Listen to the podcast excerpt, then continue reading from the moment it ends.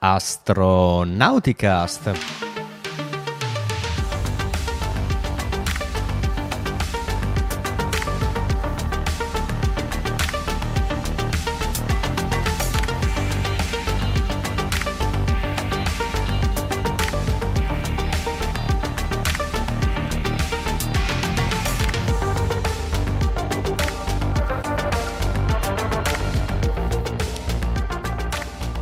Astronauticast, puntata 22 della stagione 16. Vi ricordo che Astronauticast è il podcast dell'associazione ISAA, Associazione Italiana per l'Astronautica e lo Spazio, e oggi è il 6 aprile 2023. In questo momento sulla ISS il cavo ombelicale che porta alimentazione alla tuta IMU 1 è a zero di tensione perché non stanno facendo un cavolo, quindi non lo stanno neanche caricando. Invito tutti quanti, quelli che ci stanno seguendo in diretta, a interagire con noi tramite le chat del social che state utilizzando per guardarci, quindi Facebook, YouTube o Twitch. E a tutti gli altri che invece ci ascoltano nella versione indifferita podcast potete contattarci sempre su questi social con dei messaggi, dei commenti sotto questo video, sotto il podcast o anche in tutti gli altri contenuti che noi produciamo. Io sono Riccardo Rossi dall'Unione Terre d'Argine, questa sera la configurazione è a tre persone, quindi Soyuz, come ormai l'equipaggio è consolidato, con me da Verona c'è... Da Verona vi saluta Veronica. E da Arezzo. Da Arezzo il buon Raffo, ciao a tutti, buonasera, buon giovedì. Molto bene, andiamo velocemente con questa puntata e chiaramente la prima notizia che diamo eh, quest'oggi è insomma, il main event, l'evento principale che, ha, insomma, che ci ha mh, mm, eh, praticamente focalizzato le nostre discussioni anche su forum astronautico la settimana scorsa, cioè che sono stati ufficializzati i nomi dei quattro membri dell'equipaggio per la missione Artemis 2, vero vero? Vero vero, allora io vorrei presentarveli però allo stile di NASA, cioè così.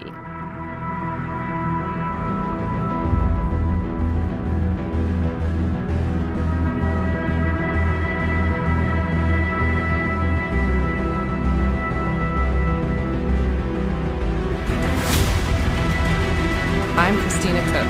I'm a mission specialist. I'm Jeremy Hansen. I'm a mission specialist. I'm Victor Glover. I'm the pilot. I'm Reed Wiseman. I'm the commander for the Artemis 2 mission to the moon. To the moon. To the moon. To the moon.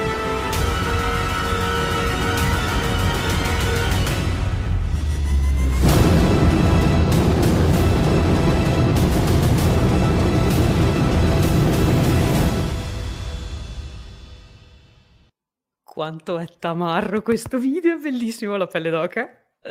Poi c'è anche la parte più avanti, poi c'è la parte quella, quella, quella tristina in cui ognuno si presenta. È però... vero, basta con queste musiche qua, che già quella di prima secondo me mi, mi strike la puntata. Ma è quindi... di NASA?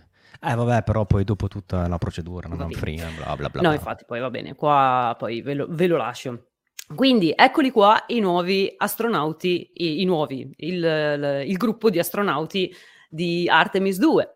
Abbiamo dunque Cristina Cook, la specialista di missione che già conosciamo perché aveva partecipato a, a un'expedition, l'expedition 60, insieme a Luca Parmitano.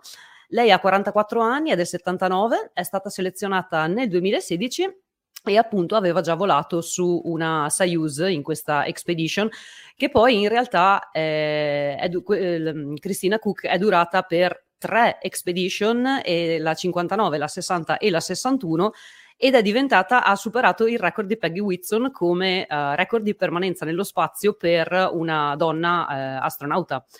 E, um, ha volato, ha fatto la prima EVA tutta al femminile, lei e Jessica Meir, e Luca Parmitano le aveva um, supportate dall'interno della stazione spaziale.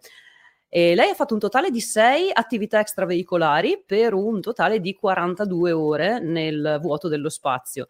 È un ingegnere elettrico, ha una laurea in fisica, un master in scienze dell'energia elettrica, è una ricercatrice del programma antartico degli Stati Uniti e aveva anche trascorso una stagione, tra l'altro una stagione, una stagione invernale, alla base eh, Amundsen Scott e aveva anche fatto parte del, del, gruppo di vigili del fuoco quando era, quando era lì. Il e corpo tra l'altro nazionale. dei vigili del fuoco.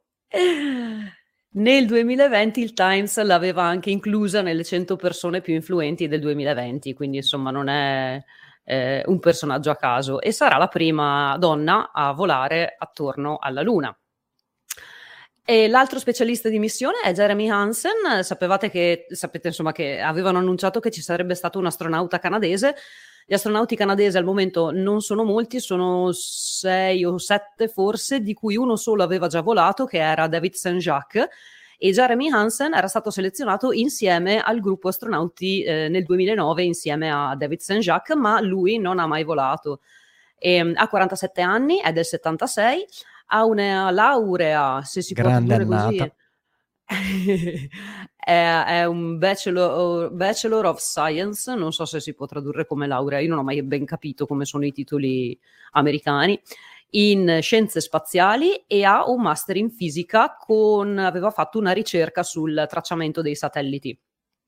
È un tenente colonnello dell'Air Force canadese e aveva partecipato eh, a due spedizioni, come si, si chiamano, mh, analoghi, gli analog, quelle spedizioni che vengono fatte sulla Terra e che in, in zone um, un, un, po' inaccessibili, ad esempio, o in alcune caverne o eh, al di sotto del, del, mare. Infatti lui aveva partecipato sia a un Nemo, Nemo, Nemo 19 a Key Largo in Florida, quindi al di sotto del, um, uh, del livello del mare all'interno di un, di un contenitore in cui gli, astronaut- no, gli astronauti, le persone, sì, i futuri astronauti rimangono lì per, per, per fare gruppo e per... Um, eh, come dire, cavarsela in situazioni difficili che potrebbero eh, essere simili a quelle che si possono trovare eh, sulla stazione spaziale, comunque in zone inaccessibili dalla Terra in maniera insomma veloce. Sì, non è detto che in un, alago, in un analog eh, ci vada per forza un astronauta, però Esatto. ci vanno persone che poi possono eh, ovviamente raccogliere dei dati utili che eh,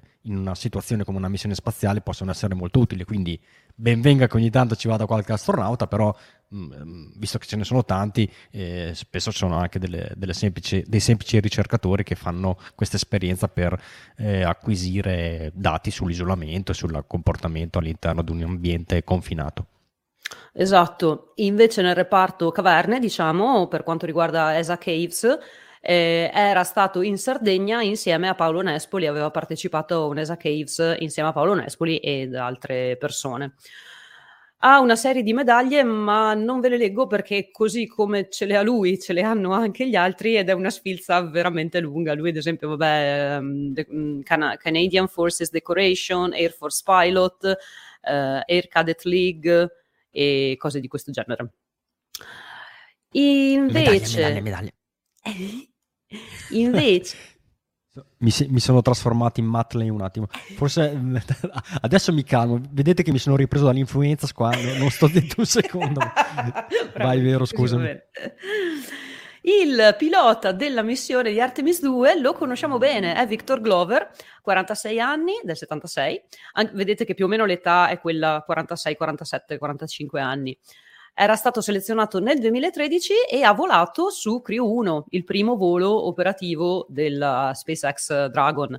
Era a bordo di Resilience, è stato già nel 2020, pensa, quando ho letto che nel 2020, cioè a me sembra l'altro giorno che l'ho visto sulla stazione spaziale e mi ricordo ancora la sua presentazione che era tutto entusiasta e parlava un sacco. e insieme a lui su Crew 1 c'era Mike Hopkins, Soichi, Soichi Noguchi e Shannon Walker. L'expedition era la 64-65. Lui aveva anche fatto qualche EVA, 4 in totale, per 26 ore totali di eh, permanenza al di fuori della stazione spaziale. Anche lui è un laureato in ingegneria ed è un pilota e pilota collaudatore. Ha volato su più di 30 aerei diversi. Ci sta che per questa prima missione ehm, di- nello spazio profondo si vadano a scegliere comunque eh, persone che siano ehm, più avvezze all'ambito dell'aviazione, eh, piuttosto che geologi, per esempio, o altre figure. Per questa prima missione, insomma, ci può stare, così come eh, nelle missioni Apollo si andavano a scegliere più che altro militari o, o, o cose del genere.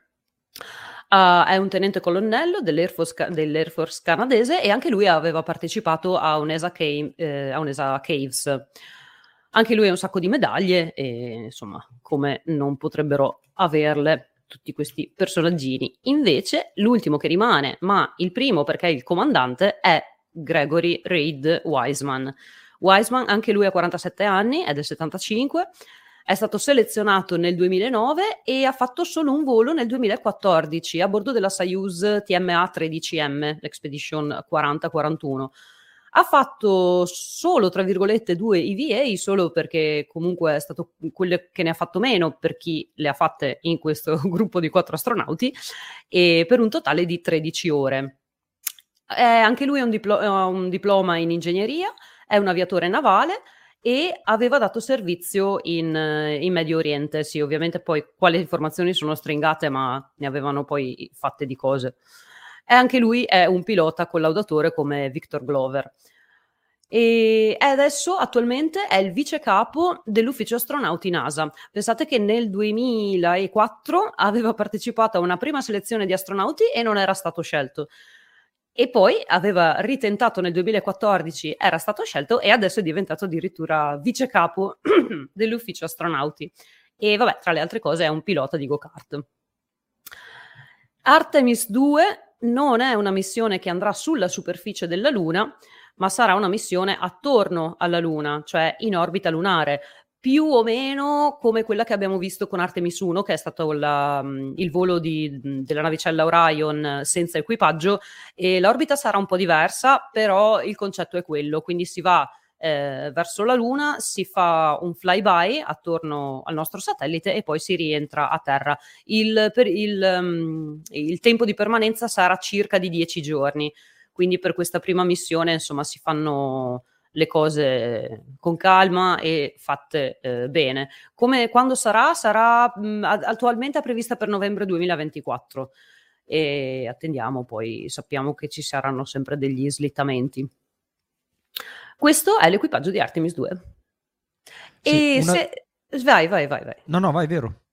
No, se avete visto la conferenza, a me è piaciuta un sacco perché intanto a presentarla c'era Joe Akaba che attualmente è a capo, a capo dell'ufficio astronauti, se non mm, sbaglio. penso è di un... sì, eh. o una, una, figura similare, insomma. E, e, lui è simpaticissimo già di suo, insomma fa un sacco di battute e hanno portato in, stu- in studio tutti quanti i, gli astronauti NASA o tutti quelli che sono riusciti a reperire e, e, la loro presentazione ovviamente è stata tipo mezz'ora dopo perché doveva parlare um, eh, l'amministratore di NASA e dovevano insomma presentare, fare un po' di politica all'inizio. E però poi a un certo punto Joe Akaba ha detto: Eh, lo so che voi state cercando di capire chi c'è presente degli astronauti per eh, cercare di capire chi ci sarà dietro le quinte e quindi chi, chi, uscirà, chi saranno i quattro che usciranno. In realtà i quattro che faranno parte del, che, che presenteremo fra poco sono all'interno di questo gruppo, quindi c'erano tutti c'era tutto il gruppo degli astronauti, compresi i quattro, e, che erano mescolati all'in- all'interno, insomma, non erano da una parte, quindi stato, c'è stato tanto hype, tanto, tanta, tanta, aspettativa per questa presentazione. Mm, la conferenza mi è piaciuta particolarmente, sì. Sì, dicevo che una, mm, quando ho interrotto prima, che una delle mm, domande più frequenti che ci avete fatto su Facebook o sugli altri social quando abbiamo eh, fatto rimbalzare la notizia che insomma questi nomi erano u- usciti era come mai eh, in Artemis 2 non si fa già la, l'allunaggio o perché oh, siamo già stati sulla, sulla Luna eh, con le missioni Apollo perché non si eh, riatterra. Questo la, lo ripetiamo anche qui perché comunque il sistema eh, SLS completamente nuovo, ha fatto solamente un volo senza equipaggio quindi in questa missione ovviamente si vanno a testare un sacco di altri eh, sistemi che renderanno poi possibile la, la, l'allunaggio, il ritorno del, dell'uomo sulla Luna. Eh, eh, come diceva Vero, anche per le missioni Apollo questa cosa era stata fatta, anzi ci sono stati eh, in realtà molti più step eh, per, fino ad arrivare all'allunaggio vero e proprio. Se il programma Artemis continua con, eh, con, insomma, con la roadmap che si sono già prestabiliti, già da Artemis 3 eh, si avrà il, l'allunaggio. Eh, chiaramente mancano ancora molti, molti tasselli a questo, a, a questo, step, che è per quello che si parla nel, nel dicembre del 2025 per Artemis 3 però ad esempio il lender eh, dobbiamo ancora capire bene eh, mm-hmm. chi e come sarà fatto quindi il primo step è Artemis 2 eh, vi invito a seguire eh, gli astronauti. Vabbè adesso siamo ancora abbastanza lontani dalla missione però ehm, d- per noi appassionati sicuramente sarà eh, molto molto interessante. Il momento in cui eh, arriveranno tutti i pezzi di SLS al Kennedy Space Center, verrà assemblato il razzo per Artemis 2 e ehm, il relativo ehm, addestramento sul posto degli astronauti sarà una, una, una, novità per noi, quindi impareremo le procedure che poi eh, insomma, ci accompagneranno negli anni a venire, sperando che ci siano molti, molti lanci con equipaggio con il vettore SLS. Si tratta quindi so- semplicemente di aspettare l'hardware per Artemis 2 sta andando avanti anche qui vi invito ad andare su forum astronautico dove c'è appunto il thread di Artemis 2 che eh, e chiaramente gli ultimi post riguardano eh, specificatamente la, l'annuncio e insomma le nostre eh, opinioni su, su tipo sulla selezione ma eh, il thread in realtà è ricco anche di tutti i vari step d'avanzamento vari, delle, delle, varie parti dell'hardware quindi i motori che sono arrivati al Kennedy Space Center cosa sta succedendo a Michoud per quanto riguarda la costruzione del core stage di SLS di, sì, di SLS2 in questo caso lo chiamiamo SLS2 e mh, alla fine della fiera tutto convoglierà al Kennedy Space Center come è stato per il lancio inaugurale di SLS e da qui a più di un anno cioè, l'attesa è lunga però sarà sicuramente entusiasmante e mm, speriamo che eh, la data di novembre del, del 2024 sia eh, mantenuta. Non credo che ci siano grosse dif- mh, mm, incognite tecniche per quanto riguarda il volo di Artemis 2, a differenza di Artemis 3 che eh, è ancora abbastanza eh, da definire. Quindi secondo me più o meno ci siamo e speriamo che la timeline eh, sia eh, mantenuta. Ehm, passando invece alla prossima notizia, chiaramente ormai, ormai il, il, buon Raffo è sul pezzo, è monotematico per quanto riguarda eh, Juice. E che cosa, che cosa è stato detto nella conferenza che c'è stata oggi, se non erro, sugli ultimi aggiornamenti per quanto riguarda la preparazione della missione? Orbene, oggi c'è stata questa briefing pre-lancio, eh, si sono dette un po' di cose, un po' si è riassunto quella che è tutta la missione di Juice, si è parlato di quello di cui abbiamo parlato anche noi la settimana scorsa due settimane fa, mi sembra due settimane fa abbiamo fatto un, ris- un riassunto su, sulla missione Juice.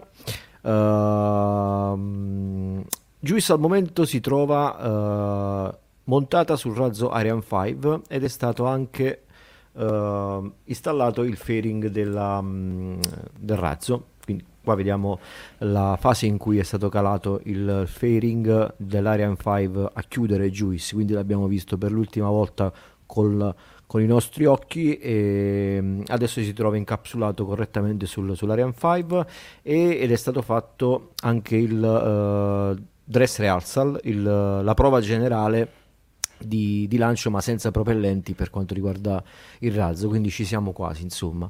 Oggi in conferenza stampa è stato fatto un pochettino un riassunto di quelle che uh, sono um, uh, le fasi che si sono affrontate appunto dell'installazione del, del, del satellite sulla, um, sul, sul, sul, razzo ed è stato fatto anche un pochettino di Q&A eh, un pochettino di cose nuove si sono venute a scoprire e alcune hanno riguardato il, la data di lancio, il 13 è quella nominale, eh, ma chissà eh, se il meteo sarà eh, ok, se ci sarà qualche problema per quanto riguarda il vettore oppure altri problemi che possono sorgere in fase di, eh, di lancio. È una finestra di lancio istantanea, vuol dire che al secondo quando scatta l'ora il razzo deve partire, se non parte non c'è un countdown che riporta a 10, 20 oltre diciamo il, il termine ultimo della giornata, ma si slitta direttamente alla giornata dopo. E questo diciamo slittare di giorni può arrivare al massimo entro la fine di questo mese uh, per questioni diciamo di dinamica orbitale. Oltre questo tipo di scadenza non si può andare nel caso in cui dovesse slittare oltre uh, la fine di aprile ma è, è, davvero molto difficile che si possa andare ad incontrare questo tipo di scenario.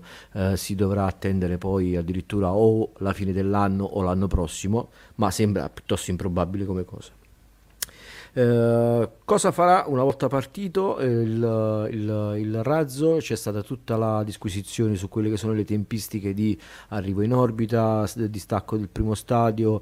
Ehm, Uh, missione in orbita, mh, tutte queste fasi del lancio che durano in totale dalla partenza del razzo fino all'immissione nel, della, della, prima orbita più o meno una mezz'oretta in cui uh, dalla partenza si arriva al distacco del satellite dal, dall'ultimo pezzo del razzo, quindi dall'ultimo separatore eh, per lasciarlo completamente libero in volo e dopo 30 minuti prima fase di, ehm, di spiegamento dei eh, pannelli solari e poi da lì c'è tutta una fase un po' più lenta che durerà circa un paio di mesi in cui nel primo mese si avrà Uh, l'estensione di tutte quelle le antenne, uh, i magnetometri, tutte attrezzature che sono montate su dei booms, su dei, um, su dei pali tralicci estensibili, quelli verranno uh, dispiegati e dopo che ci sarà il corretto dispiegamento di tutti questi, di questi sistemi si va all'analisi dei, degli strumenti, quindi si attivano gli strumenti, si fanno le prime calibrazioni e queste due fasi sono appunto in totale uh, della durata di un paio di mesi. Uh, cosa è stato fatto in particolare rispetto alle altre sonde che sono state mandate uh, in passato nello spazio profondo uh, con un Ariane 5? È stata fatta questa domanda: cosa ha di differente la preparazione di JUICE rispetto ad altri mezzi che sono stati lanciati in passato con un Ariane 5? Uh, nulla è cambiato rispetto alle altre mh, cose che sono state lanciate in passato in orbita con questo mezzo, però uh, siccome uh, Juice dovrà a un certo punto alla fine della sua missione schiantarsi su Ganimede, è stata portata parecchia attenzione a quella che è il protocollo del Planetary Protection.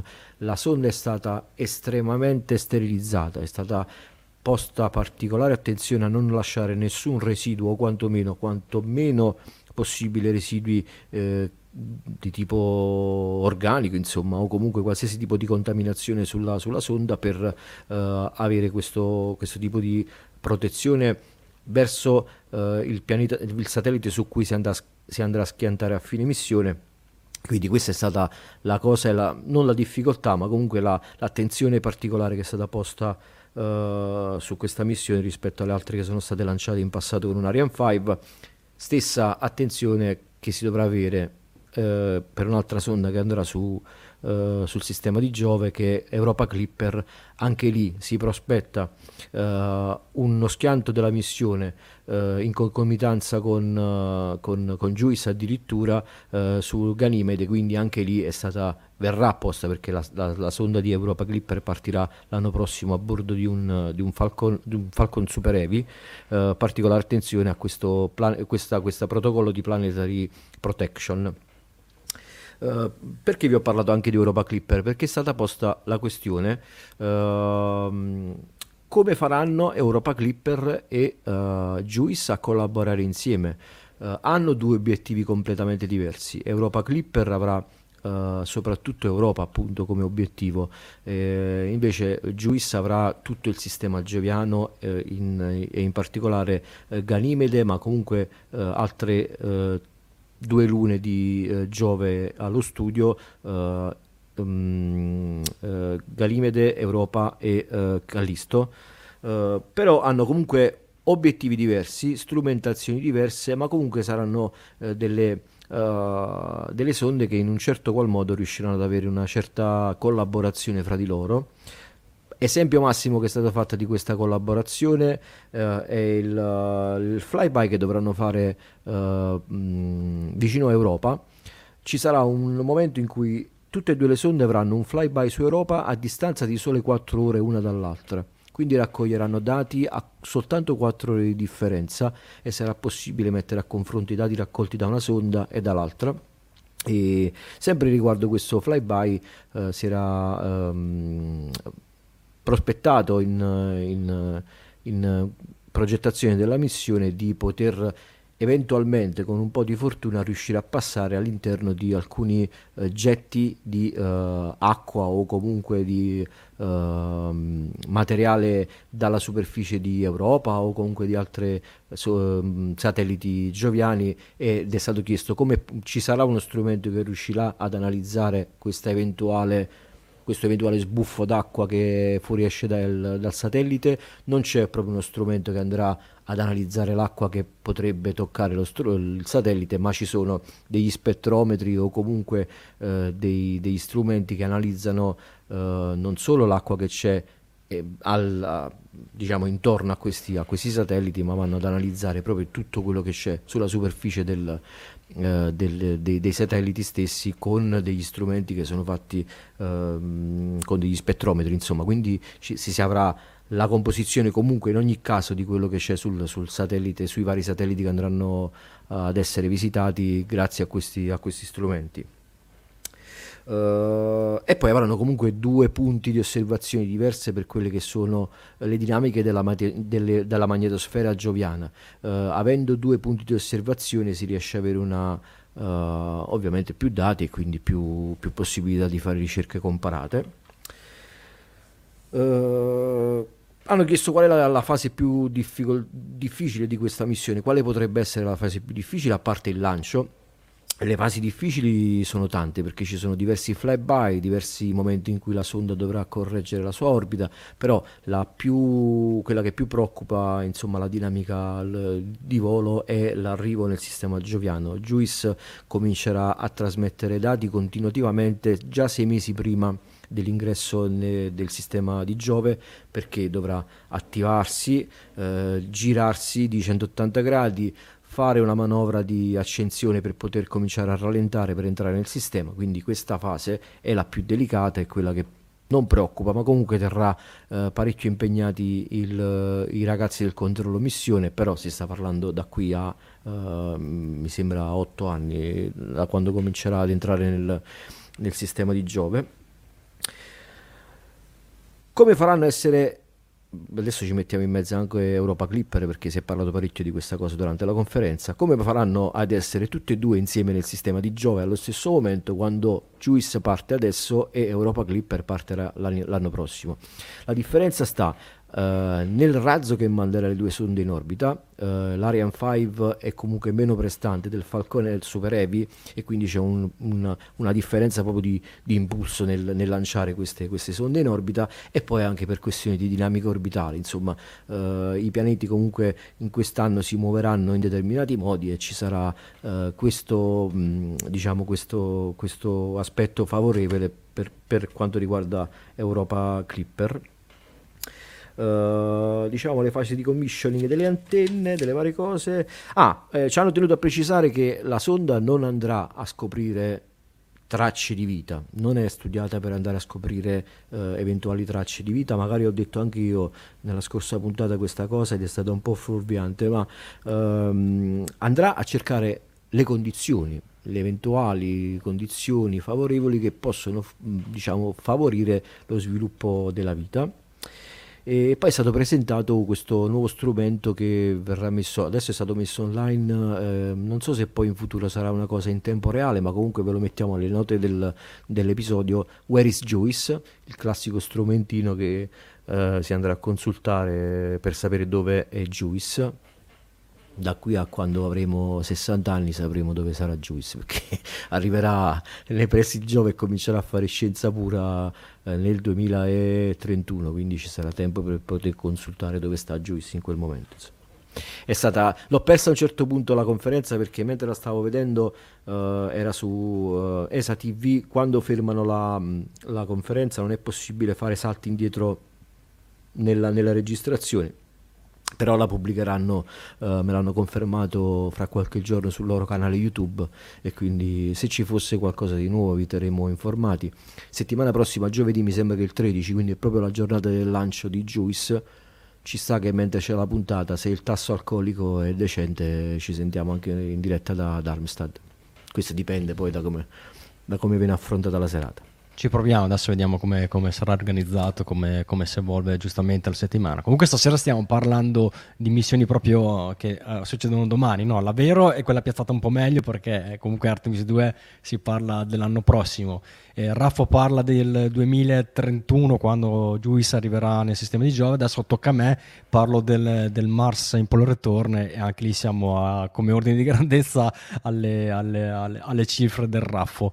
Eh, Mars Impolo Return che in realtà eh, vi avevo già raccontato qualcosa eh, più nel dettaglio, direi, aspetta mi ero scritto la puntata, la puntata 13 eh, direi della stagione, quindi se volete andare ad, ad ascoltare eh, meglio, ehm, più nel dettaglio questa, questa storia andatevi a ascoltare la, la, puntata 13 della stagione 16 ma vi, vi, parlo stasera vi torno a parlare del Mars Sample Return nel, nel, nel contesto del della pubblicazione del budget eh, federale degli Stati Uniti e noi di Astronauticast eh, eh, ovviamente la parte del budget federale degli Stati Uniti ci interessa che ci interessa è quanto viene iniettato ovviamente a NASA e, e quindi tutto quello che ne consegue il programma spaziale.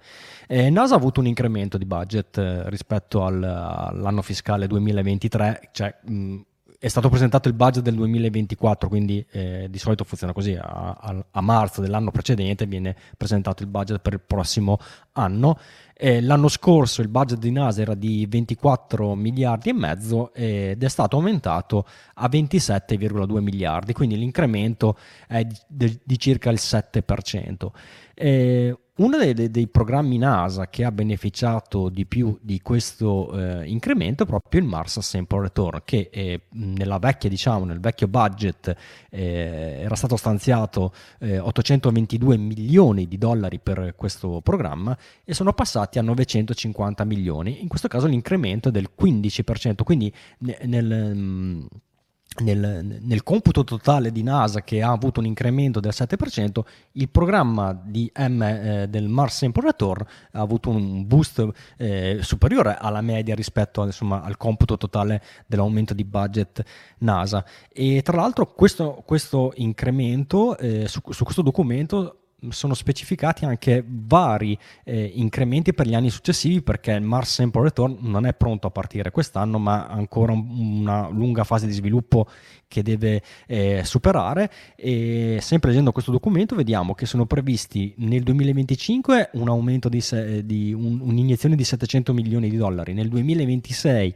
600 milioni di dollari, nel 2027 612 milioni di dollari e nel 2028 628 milioni di dollari, cifre che poi potranno essere ballare, eh, eh, probabilmente aumenteranno come spesso capita quando si progetta una missione spaziale. Ma perché ci fermiamo al 2028? Perché il 2028 è il momento in cui eh, verrà lanciata la sonda per quanto riguarda NASA di, del Mars Sample Return, cioè stiamo parlando del eh, DMRL, cioè del Mars Retrieval Lander eh, vi mh, mm, rifaccio partire questo video che vi avevo già fatto vedere la, prossima, la, la, la puntata scorsa, quindi vedete queste, queste immagini del, eh, di, Perse- eh, di, Perseverance che in realtà eh, è lui ad essere già il primo step di Mars Sample Return Ah, scusate, faccio un passo indietro. Cos'è il Mars Sample Return? È una missione che ci consente di raccogliere dei campioni su Marte e riportarli a Terra e quindi avere tutta la, poten- la potenza degli strumenti che possiamo avere a Terra e che eh, per quanto sia sofisticato Perseverance non ci possiamo mettere sopra un, uno spettroscopio uh, di quelli bussi, come si direbbe da noi, che pesano tonnellate per fare analisi più specifiche e più dettagliate del, dei campioni che raccoglie, ma a riuscire a riportare dei campioni da Marte possibilmente non contaminati a Terra sarebbe un grosso boost, un grosso eh, incentivo, un grosso eh, avanzamento scientifico riuscire a, a studiare eh, questi campioni direttamente a Terra. Quindi è stata pensata questa missione che tra l'altro lo vedete dalle cifre che ballano, eh, in, che, di cui vi ho parlato prima, è una missione che è considerata molto importante, molto prioritaria da NASA, cioè probabilmente insieme a, a, ad Artemis e tutto quello che ehm, gira intorno alla Luna, probabilmente questa è l'altra missione prioritaria per NASA, quindi eh, Perseverance sta già lavorando per questa missione, sta già raccogliendo, come vi ho raccontato, questi campioni dentro alle provette eh, che, di cui è dotato appositamente e aspetta che qualcuno venga a prendere queste provette. Quindi in questo video vedete eh, appunto Perseverance che si sta facendo i fatti suoi, poi a un certo punto alza la testa e vede arrivare il lander, il, eh, il Mars Sample Return Lander. Quindi pensate anche eh, quando ci arriveranno veramente queste immagini. Adesso eh, Perseverance non ha una telecamera per fare dei video, di solito fa come avete visto per i voli di Ingenuity, fa una serie di fotografie, però sarà una, comunque anche questa una prima cosa assoluta, riuscire a vedere, perché sicuramente piazzeranno Perseverance in un punto dove possa vedere l'atterraggio del lander, vedere il lander che atterra. Quindi vedete questo grosso lander che è veramente eh, anche importante da, dal punto di vista del peso che diciamo atterra in prossimità di Perseverance e Perseverance si avvicina e ehm, questo lander che abbiamo detto è costruito interamente negli Stati Uniti in realtà non dovete pensare a questa missione Mars Return eh, eh, il Mars Retrieval Return come una missione solamente di NASA, ma eh, ho detto una cavolata, Mars Sample Return come una missione completamente di NASA, ma in realtà c'è una grossissima sinergia con ESA, tant'è che questo lander avrà anche un braccio eh, robotico chiamato Sample Transfer Arm, che adesso lo vedete solo parzialmente in queste animazioni, ma perché eh, non è nel, nel dettaglio perché lo stanno ridisegnando, lo stanno proprio facendo in questo momento, capace di riuscire a pescare le provette all'interno di Perseverance e portarle al suo interno. Eh, molto molto interessante. E se vi ricordate la, la, la scorsa puntata in cui eh, parlavo di questa cosa è che eh, c'è stata un, un, una piccola variazione della missione perché prima si pensava che eh, i campioni raccolti da Perseverance sarebbero dovuti essere raccolti da un altro rover costruito da ESA, eh, che, ehm, chiamato, eh, adesso non mi ricordo, Fetch Rover, insomma, come, eh, co- o come dice il buon Simone Montrasi nell'articolo, un rover corriere che um, sarebbe andato mm, lui vicino a Perseverance a prendere i campioni e riportarli al lander questo eh, rover è stato cancellato proprio per farvi capire quanto è dinamica ancora questa situazione. Si è preferito dire al Mars Sample Return di, eh, di farlo avvicinare direttamente da, da, Perseverance e come backup, visto che Ingenuity super, eh, su questo mh, mm, drone che Perseverance era portato insieme a lui come dimostratore tecnologico è ancora lì che vola, sta per fare il cinquantesimo volo, sta funzionando inutile, perfettamente. È, inutile, è stato proprio lì è stata proprio la mia peggior previsione diciamo della storia di Astronauticast. Hanno detto bene mettiamoci due eh, droni per poter fare il, il, recupero delle provette di Perseverance, perché Perseverance alla luce di questa cosa sta sia stivando delle provette all'interno della, del suo ponte, della, della, della sua stiva da portare fisicamente quindi all'ender, ma neanche depositati a terra, come vi spiegavo qualche puntata fa, e, questi, e queste provette per terra potranno essere prese dai, dagli stessi eh, droni per riportarli verso il lander. Quindi è, mh, è un backup, nel, nel, senso che da qui all'arrivo del, del lander magari eh, Perseverance si può guastare e quindi abbiamo già una, una, soluzione di backup nel caso in cui non sia più possibile portare direttamente le provette sul lander per opera eh, di Perseverance. Raccolte le provette, vado avanti col video, vedete sono stivate all'interno di questo contenitore anni dopo vengono chiuse. Vedete, questo contenitore è circa alle dimensioni di, eh, si chiama Orbiter, eh, Orbiting Sample Container, ha le dimensioni di una palla da pallavolo e, e tutte le provette utili eh, saranno stivate al suo interno, dopodiché dovranno essere portate in orbita. E come le portiamo in orbita? Beh, eh, all'interno di questo lander c'è il Mars Ascent eh, Vehicle, che non è altro che un razzo, che vedete qua nella sua stiva, un razzo bis stadio a propellente solido che viene scagliato fuori con un meccanismo a molla, una cosa del genere, e questo parte e va in orbita. Anche questa scena probabilmente, come vedete in questa animazione, sarà osservata da Perseverance. Pensate quanto potrà essere figo uh, immagini di, di, questa cosa se si, eh, se si mh, potrà fare, se sarà realizzata. Questo razzo, dicevamo, due stadi, si separa lo stadio superiore e dopodiché porta il suo eh, carico ad un orbiter. Ma chi è questo orbiter che non abbiamo ancora parlato?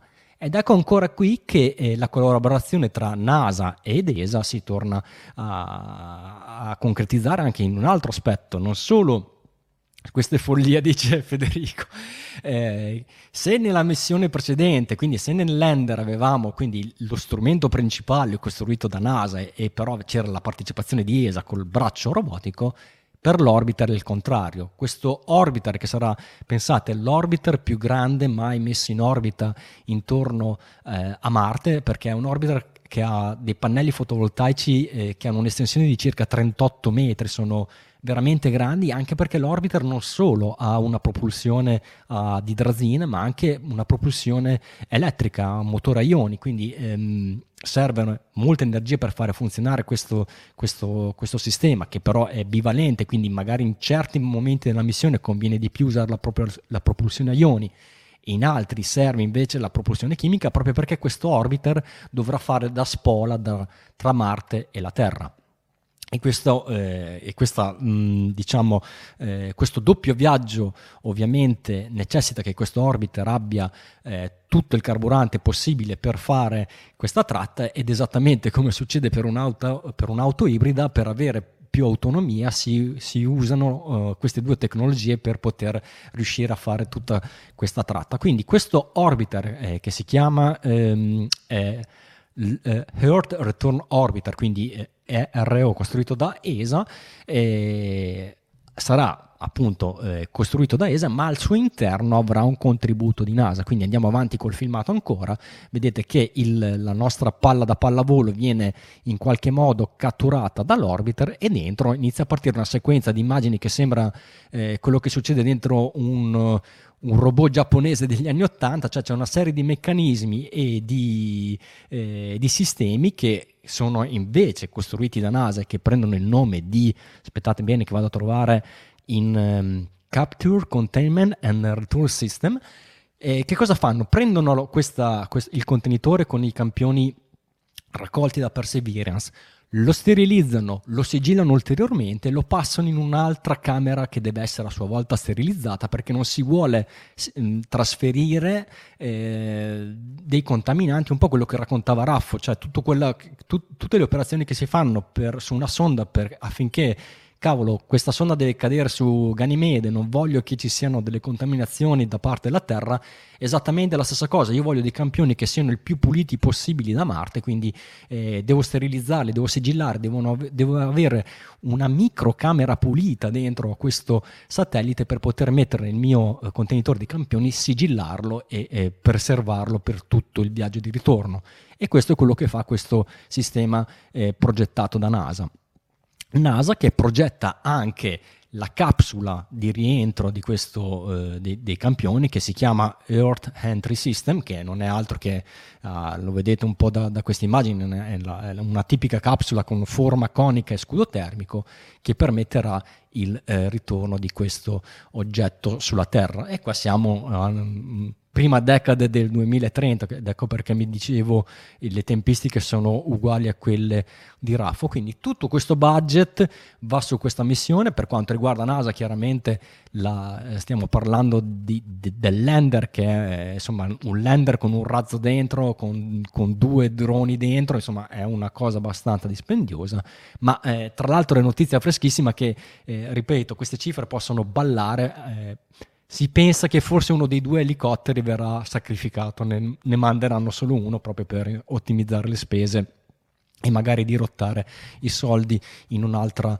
direzione. Ma eh, l'investimento invece anche di ESA sarà molto importante. Adesso questo non rientra nel budget federale di NASA perché il budget di ESA è deciso dalla, da, dalla, ministeri- dalla ministeriale di ESA, quindi non fa parte di questo discorso, però questo eh, orbiter che vi dicevo, unico nel suo genere, più grande mai lanciato verso l'orbita di Marte, avrà bisogno di essere chiaramente progettato e quindi una forte iniezione di fondi sarà fatto eh, anche da questo punto di vista. Ma quindi dicevamo, se noi diamo il 15% eh, di aumento a MRO, però a NASA nel suo complesso c'è stato un aumento del 7%, ci deve essere per forza qualcuno che eh, avuto dei tagli e così è stato. Ecco perché l'articolo di Simone Montrasio si chiama eh, Luci ed ombre sul budget della Mars Sample Return. E sappiamo già due missioni che verranno penalizzate da questo eh, sbilanciamento di fondi verso il Mars Sample Return. La prima delle due è il GDC, che è il Geospace Dynamic Constellation, che sarebbe una costellazione di sei satelliti per lo studio dell'interazione delle fasce superiori dell'atmosfera con le, eh, insomma, le perturbazioni solari. Quindi una missione per lo studio interazione Terra-Sole, quindi una cosa eh, molto importante da studiare, sappiamo quanto il Sole, eh, soprattutto quando in attività possa eh, interagire sul, sulla Terra e avere effetti anche molto concreti. E un, è un progetto che in realtà è già anche eh, abbastanza avanti come sviluppo e come progettazione Pensate, avevano anche già ehm, fatto uscire dei bandi per la costruzione di due strumenti specifici per questi satelliti.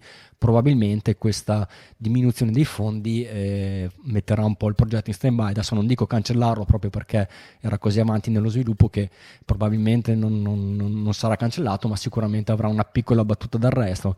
Invece una bella mazzata se la becca Veritas. Veritas che è un acronimo per eh, Venus Emissivity Radio Science Insert Topography and Spectroscopy che in soldoni è una, una missione con un satellite con del, uno un spettroscopio ad alta risoluzione che eh, sarebbe stato in grado di mappare al, in alta definizione la superficie di Venere, quindi in qualche maniera riuscire a bypassare il denso strato di nubi che sappiamo circonda Venere e darsi insomma la, una mappa topografica di Venere ad una risoluzione eh, più alta di quella che abbiamo eh, tutt'oggi. Parlo al passato perché Veritas era già in difficoltà eh, con un ritardo di tre anni rispetto alla sua tabella di marcia originaria e questa diminuzione di budget probabilmente sarà, eh, decreterà la sua fine perché eh, era a differenza di GDS che eh, lo stato G, scusate di, G, di, di, GDC che il cui stato era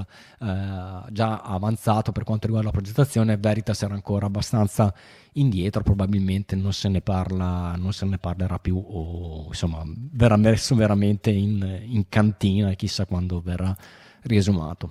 E lì è un vero peccato mi dispiace tantissimo perché era una delle poche missioni che si stavano per, per lanciare, insomma, verso che si sta progettando comunque verso Venere e soprattutto in questo periodo in cui eh, sembra che eh, su Venere ci, de- ci, sia del vulcanesimo attivo, se non sbaglio. Esatto, questa, qualche... tua, questa, tua, risposta si sposa perfettamente sulla domanda di Luis che chiede ma ne vale la pena? Eh. Venere è in costante eh, cambiamento a causa del clima ostile, però eh, veramente se tu vai a vedere qualche articolo uh, astronomico recente, eh, Venere sta riacquisendo un sacco di interesse, interesse scientifico. Adesso adesso magari io nel, nel dettaglio non so perché, ma eh, era, era mh, mm, proprio missioni come Meritas erano venute fuori proprio perché per, per il rinnovato interesse verso Venere. Penso proprio perché ci sia questo, questo, cambiamento che sia necessario andare a fare una mappatura che sia non solo un'istantanea di quel momento, ma un evolversi di quello che poi avviene nei, nel tempo, insomma, vedere i cambiamenti della, della superficie in base a, a varie interazioni sia tettoniche che, che atmosferiche. Eh, secondo me c'è anche più interesse andare a vedere come cambia. Poi, eh, per carità, sono d'accordo, la coperta è corta, Marte ha mm, nuova, eh, questo nuovo ritorno di interesse perché poi si parlerà di astronauti che un giorno andranno su Marte e quindi andiamo a studiarla sempre più nel dettaglio, portare a casa pezzetti di Marte per studiarli bene che non siano asteroidi che sono stati uh, intaccati o danneggiati insomma dalla, dal, dalle particelle dal, dell'atmosfera della Terra quando, quando, quando, arrivano, quando, quando, arrivano a Terra come, uh, come si chiamano? No, asteroidi che arrivano a Terra si chiamano? Meteoriti? Meteoriti. Esatto, quindi portarci a casa del terreno fresco fresco di Marte, per carità, sono d'accordissimo. Dispiace che per fare questo andiamo a intaccare altre missioni in, in, in altri ambiti, cioè andiamo a focalizzarci così tanto su Marte che poi magari rischiamo di perdere un po'. Vabbè, insomma, dai, per Venere spero tanto in Rocket Lab, che, che cioè Beck che c'è tanta passione. Sì, voi all'interno dell'equazione mettete sempre queste due cose, che adesso come adesso abbiamo tanti eh, competitor che si stanno affacciando al È mercato vero, dei mm. lanciatori, quindi abba- la- l'abbattimento dei prezzi, quindi magari anche qualche agenzia che non deve essere per forza un'agenzia nazionale, magari qualche anche eh, università ben, ben fornita può eh, contare su dei vettori abbastanza potenti da poter mandare anche qualche strumento scientifico, non dico eh, de- de- della stazza di, di, di Perseverance, ma qualcosa del genere a esplorare altri pianeti e, e di contro tutte le cifre che vi ho raccontato prendetele tutte con le molle perché sono Mm. sempre delle guerre eh, tra politica, tra quello che l'opinione pubblica magari eh, spinge di più in quel momento.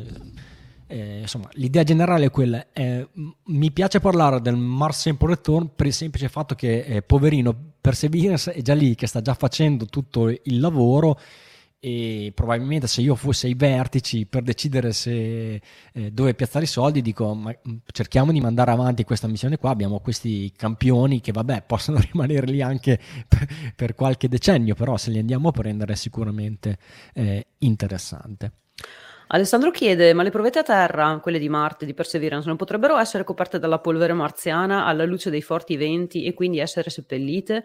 In realtà io mi ricordo che avevano scelto delle zone, delle aree eh, accuratamente e, e- e pe- per la stagionalità che hanno, quindi ehm, pochi venti, eh, poche po- possibilità, insomma, di, di- di seppellire queste, queste provette da, da- da troppa regolite marziana. Sì, ecco. sì, sì, è una domanda che hanno fatto tante volte, eh, soprattutto mh, qualche mese fa quando c'era eh, Perseverance che stava iniziando a scaricare eh, le provette e loro hanno detto che, ehm, cioè almeno per eh, qualche decennio non ci sarà problemi a ritrovare esattamente dove sono queste, queste, queste provette perché non saranno mai seppellite completamente, quindi avranno, ci hanno ovviamente pensato e hanno eh, le loro ragioni per- per- per poter fare, mh, per averle lasciate proprio in quel punto.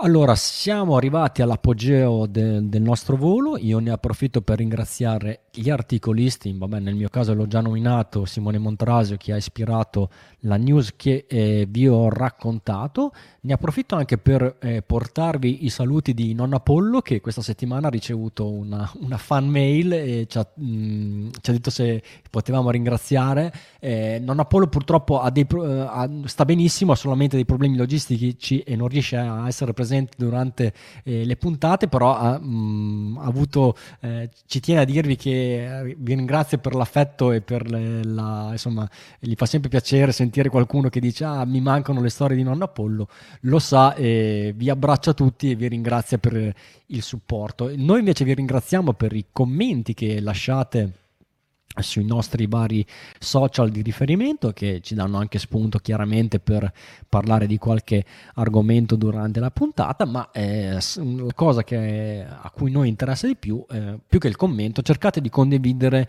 i nostri contenuti anche perché adesso mh, questi social cambiano sempre eh, di giorno in giorno i loro algoritmi i loro eh, modi di promuovere le notizie. Noi non, non facendo pubblicità non eh, mh, facendo tutto senza scopo di lucro, senza scopo di guadagno, eh, non, non abbiamo tanta possibilità di essere eh, promossi o condivisi. Quindi è molto molto importante che se magari voi vedete qualche, per caso nella vostra timeline vi, vi arriva una qualche eh, notifica di Astronauticast, eh, condividetela perché ci aiutate moltissimo a farci conoscere che è la cosa che ci interessa di più.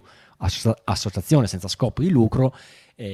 Che cerca di approfondire i temi astronautici in maniera un po' più eh, approfondita e precisa rispetto a quello che fanno i media generalisti che ovviamente non possono andare così nel dettaglio come facciamo noi. Quindi condivideteci. Se poi siete ultra generosi e vi piace veramente tanto quello che eh, facciamo, noi accettiamo anche una donazione libera in denaro e i vostri soldi li reinvestiamo nell'attrezzatura per mandare Raffo ad Armstad per pagare i nostri server. Sono tutti i vostri fondi vengono eh, interamente spesi per le spese vive dell'associazione. Ci sono molto molto molto utili e noi speriamo veramente di organizzare il prima possibile anche una convention, eh, ne abbiamo parlato già due volte nel direttivo, quindi siamo tutti d'accordo che vogliamo finalmente tornarci a vedere di persona e la preparazione di una convention è una delle, delle spese maggiori, delle uscite maggiori della, della, dell'associazione, quindi se ci date una mano eh, benvenga. Come potete fare queste donazioni? Potete usare PayPal e fare una donazione libera oppure sul nostro sito trovate anche eh, l'IBAN un, mm, se preferite mh, mm, pagarci tramite bonifico bancario e ricordate che se fate una donazione superiore ai 15 euro riceverete in omaggio questa tessera che noi eh, prepariamo ogni anno con una grafica diversa. La tessera del 2003 vede protagonista Samantha Cristoforetti all'interno di Cupola. È una tessera che non vi dà diritto a niente se non eh, quello, è un nostro ringraziamento per averci fatto una donazione. Quindi grazie, so che alcune tessere sono, eh, sono arrivate in queste, in queste, settimane. Se andate in giro su internet e cercate l'hashtag eh, tesserisa, ecco lo vedete in, in, sovraimpressione, in sovraimpressione tutto attaccato, trovate qualche nostro utente, qualche nostro sostenitore che ha ricevuto la tessera e gentilmente ci anche, ha... Anche Victor Glover l'ha ricevuta e sta stappando felice la sua bottiglia. Sì, sì, vedete, vedete questa foto veramente verissima. E... Questa Giuseppe Romano l'ha ricevuta e ha fatto il suo. No, grazie, gra- grazie a tutti perché sono molto sono molto carini i vari contesti che, in cui ci fate vedere la tessera. Mi piace che la, fa, l'appoggiate magari a un vostro Lego a tema spaziale, a un libro che parla di spazio. In questo caso, qualcuno che si è cimentato con Photoshop. Grazie a tutti, grazie veramente. Anche se decidete di non sostenerci, ma semplicemente di condividerci, a noi ci va benissimo eh, così. Passando ad altro, abbiamo una fast news di, di Vero. Cosa ci racconti, Vero? Veloce, veloce. Allora, vi racconto velocemente che questa settimana, e aspetta, dov'è il mio schermo? Ecco, ovviamente. E share screen, scusate un attimo. Questo.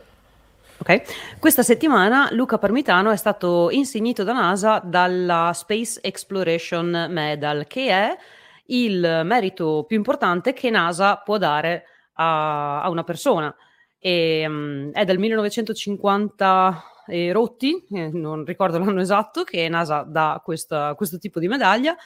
E, e, niente, quindi Luca, congratulazioni perché si è distinto per l'abilità e il coraggio in, in, una missione spaziale e sappiamo benissimo, tra le altre cose, anche in, in, quale, in quale evento è stato fatto è stato, si è distinto particolarmente.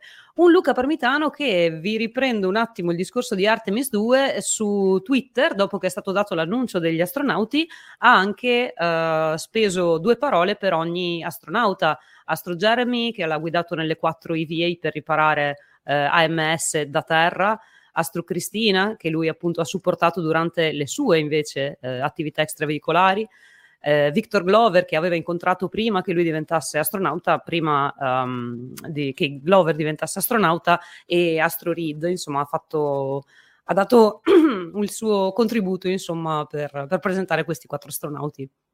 Sì, infatti Luca, cioè carriera a parte col fatto che è Capcom, col fatto che è eh, coreografo per le EVA, e, insomma praticamente lui ha avuto modo di conoscere tutte queste persone, cioè vivendo a Houston è a, costante contatto con gli astronauti, quindi chi meglio di lui può eh, insomma scrivere due righe personalizzate per, di tutte queste persone eh, che non sono mm, così parole eh, di, di, rito, ma eh, sono veramente giudizi eh, su persone che conosce personalmente con cui ha avuto modo di lavorare, quindi eh, molto molto bene, ci fa piacere che anche Luca abbia eh, espresso la sua, la, la sua gioia per, la, per, per, i nomi selezionati per Artemis 2.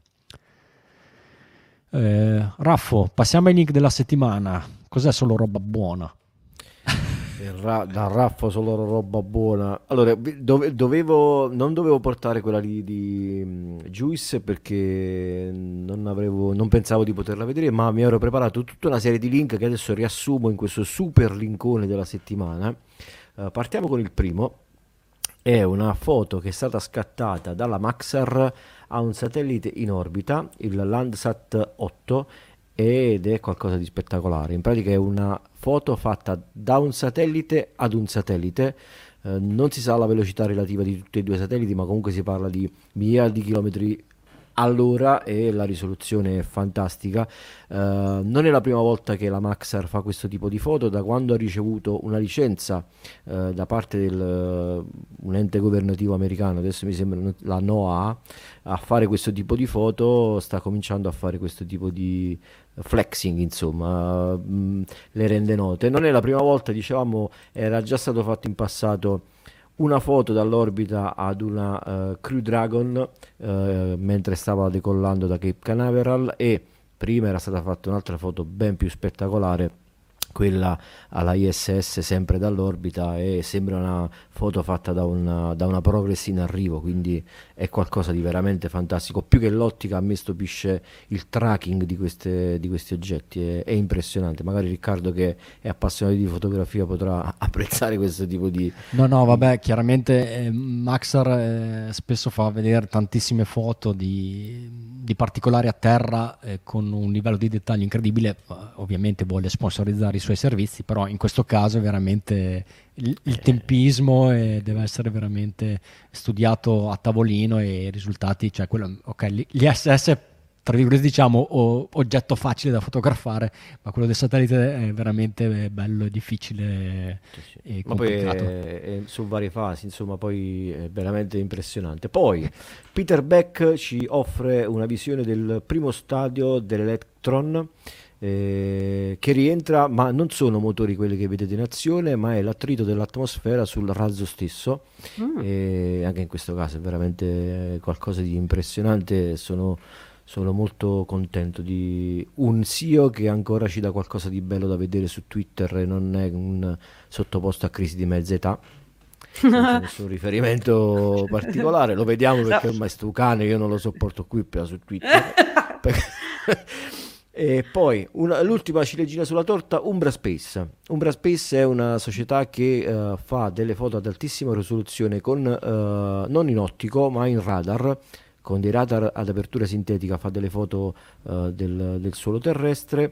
Questa foto mostra l'isola di Pitcairn, è la famosa isola dell'arcipelago di Pitcairn nel sud Pacifico, è l'isola dove sono andati a sbarcare gli ammutinati del, del Bounty storia incredibile, l'ho vista a parte perché mi aveva incuriosito ed è veramente interessante, però al di là di questo eh, offre pubblicamente delle foto a una risoluzione di 25 cm in una repository che vi mettiamo poi nel link del, della settimana ed è un progetto anche molto interessante perché è possibile sottoporre all'attenzione di Umbra un luogo particolare che può essere di vostra uh, di vostro interesse o comunque di interesse comune per poterlo sottoporre in questo progetto di uh, osservazione terrestre nel tempo. Per, quest- per questo mi ero, mi ero, legato a prima su Venere per quanto riguarda le osservazioni, non solo in un dato momento, ma l'evolversi nel tempo di un determinato luogo.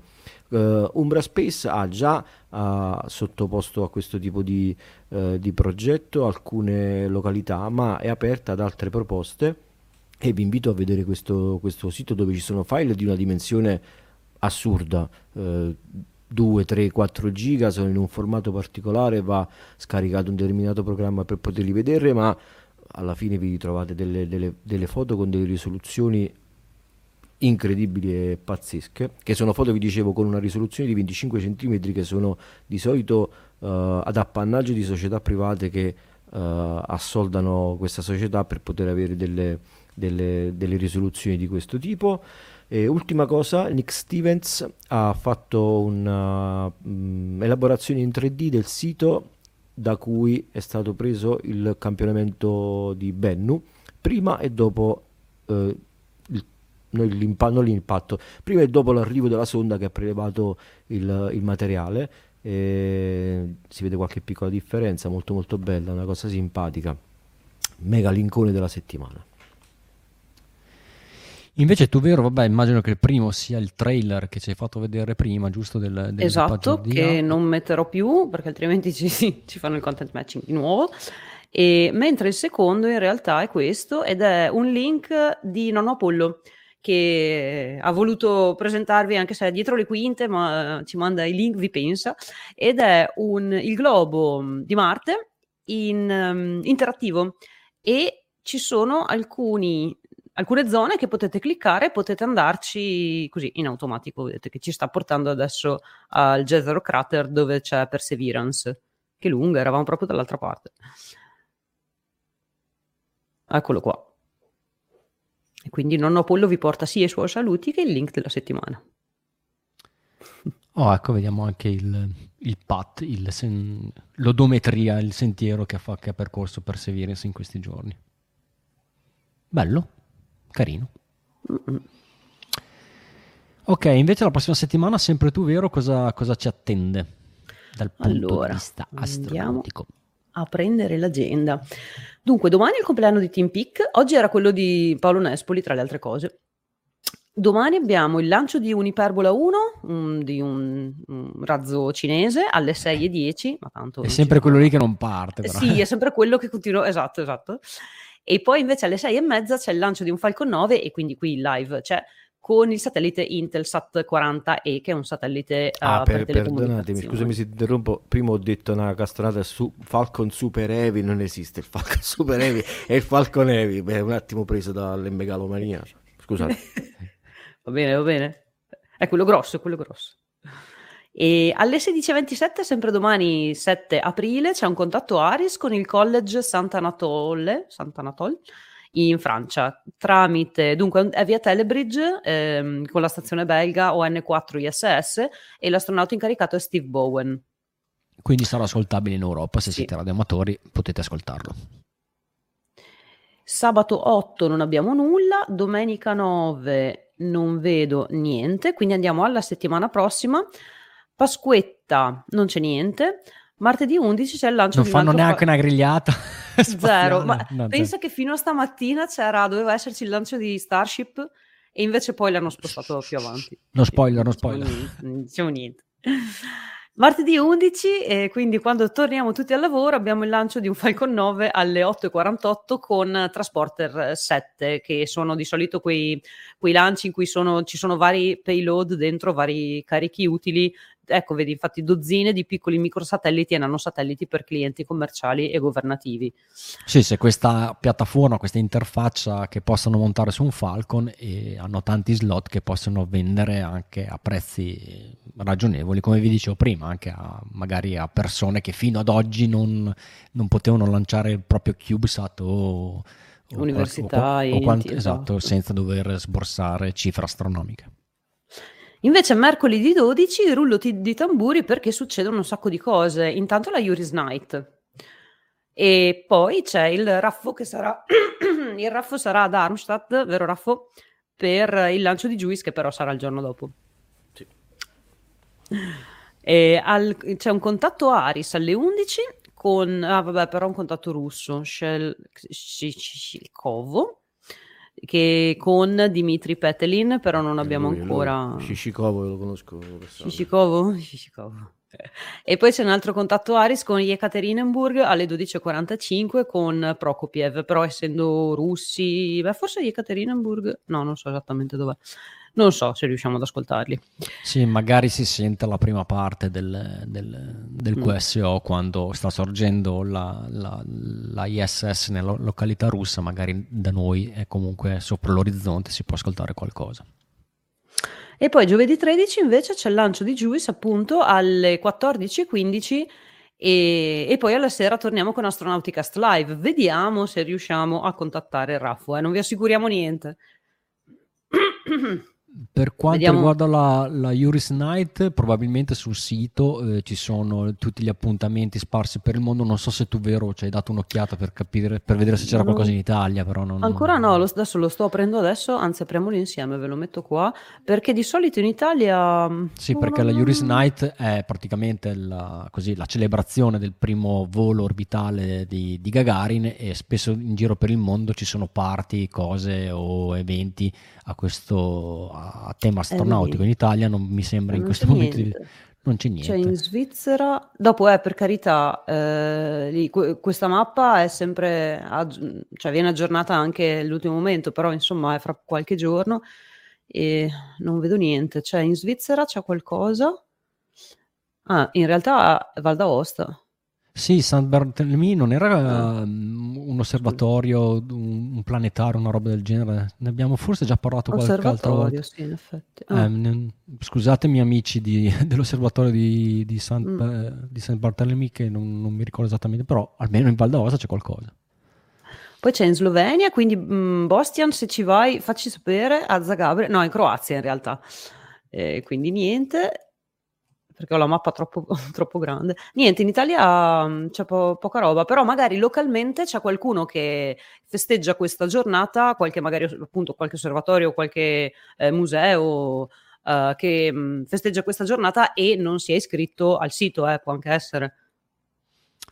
Esatto, esatto. Eh, dalla chat chiedono sì, quando sta- eh, sì, ma quando la Starship, eh, ti dico adesso non lo so. Eh, Non lo sappiamo ancora. Abbiamo letto, diceva il Raffo prima della puntata, qualche tweet eh, che dicono la prossima settimana si fa qualche test e la prossima settimana ancora si lancia, però eh, ne parliamo quando siamo più a ridosso, quando ci abbiamo un po' più di carne al fuoco. Comunque avete visto, eh, Ship 24 è stata montata sul booster set, eh, hanno fatto un bel video promozionale con, con un drone, quindi cioè, la- abbiamo dei NOTAM attivi, nel senso che delle- de- delle- degli avvisi ai naviganti, in questo caso dei- degli avvisi ai, vei- ai velivoli che ci delle, delle zone interdette al volo. E quindi sì, ci stiamo avvicinando a questo fatidico eh, lancio orbitale, però per il momento stiamo affacciati alla finestra come tutti a vedere le riprese di Lab Padre e compagnia, a vedere quello che succede. Speriamo che entro fine mese finalmente riusciremo a vedere eh, questo, questa milestone, questo, questo volo di, di Starship.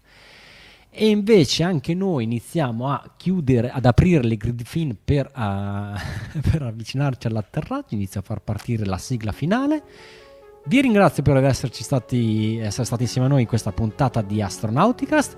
Io sono Riccardo Rossi dall'Unione Terra ed Argine. Stasera con me c'è stata da Verona Da Verona vi saluta Veronica, vi dà appuntamento a giovedì prossimo con la puntata 23. E da Arezzo quello che sarà il nostro inviato speciale. Vale. Da Arezzo Raffaele ci vediamo la settimana prossima da Darmstadt. Ciao a tutti e come sempre ad Astra.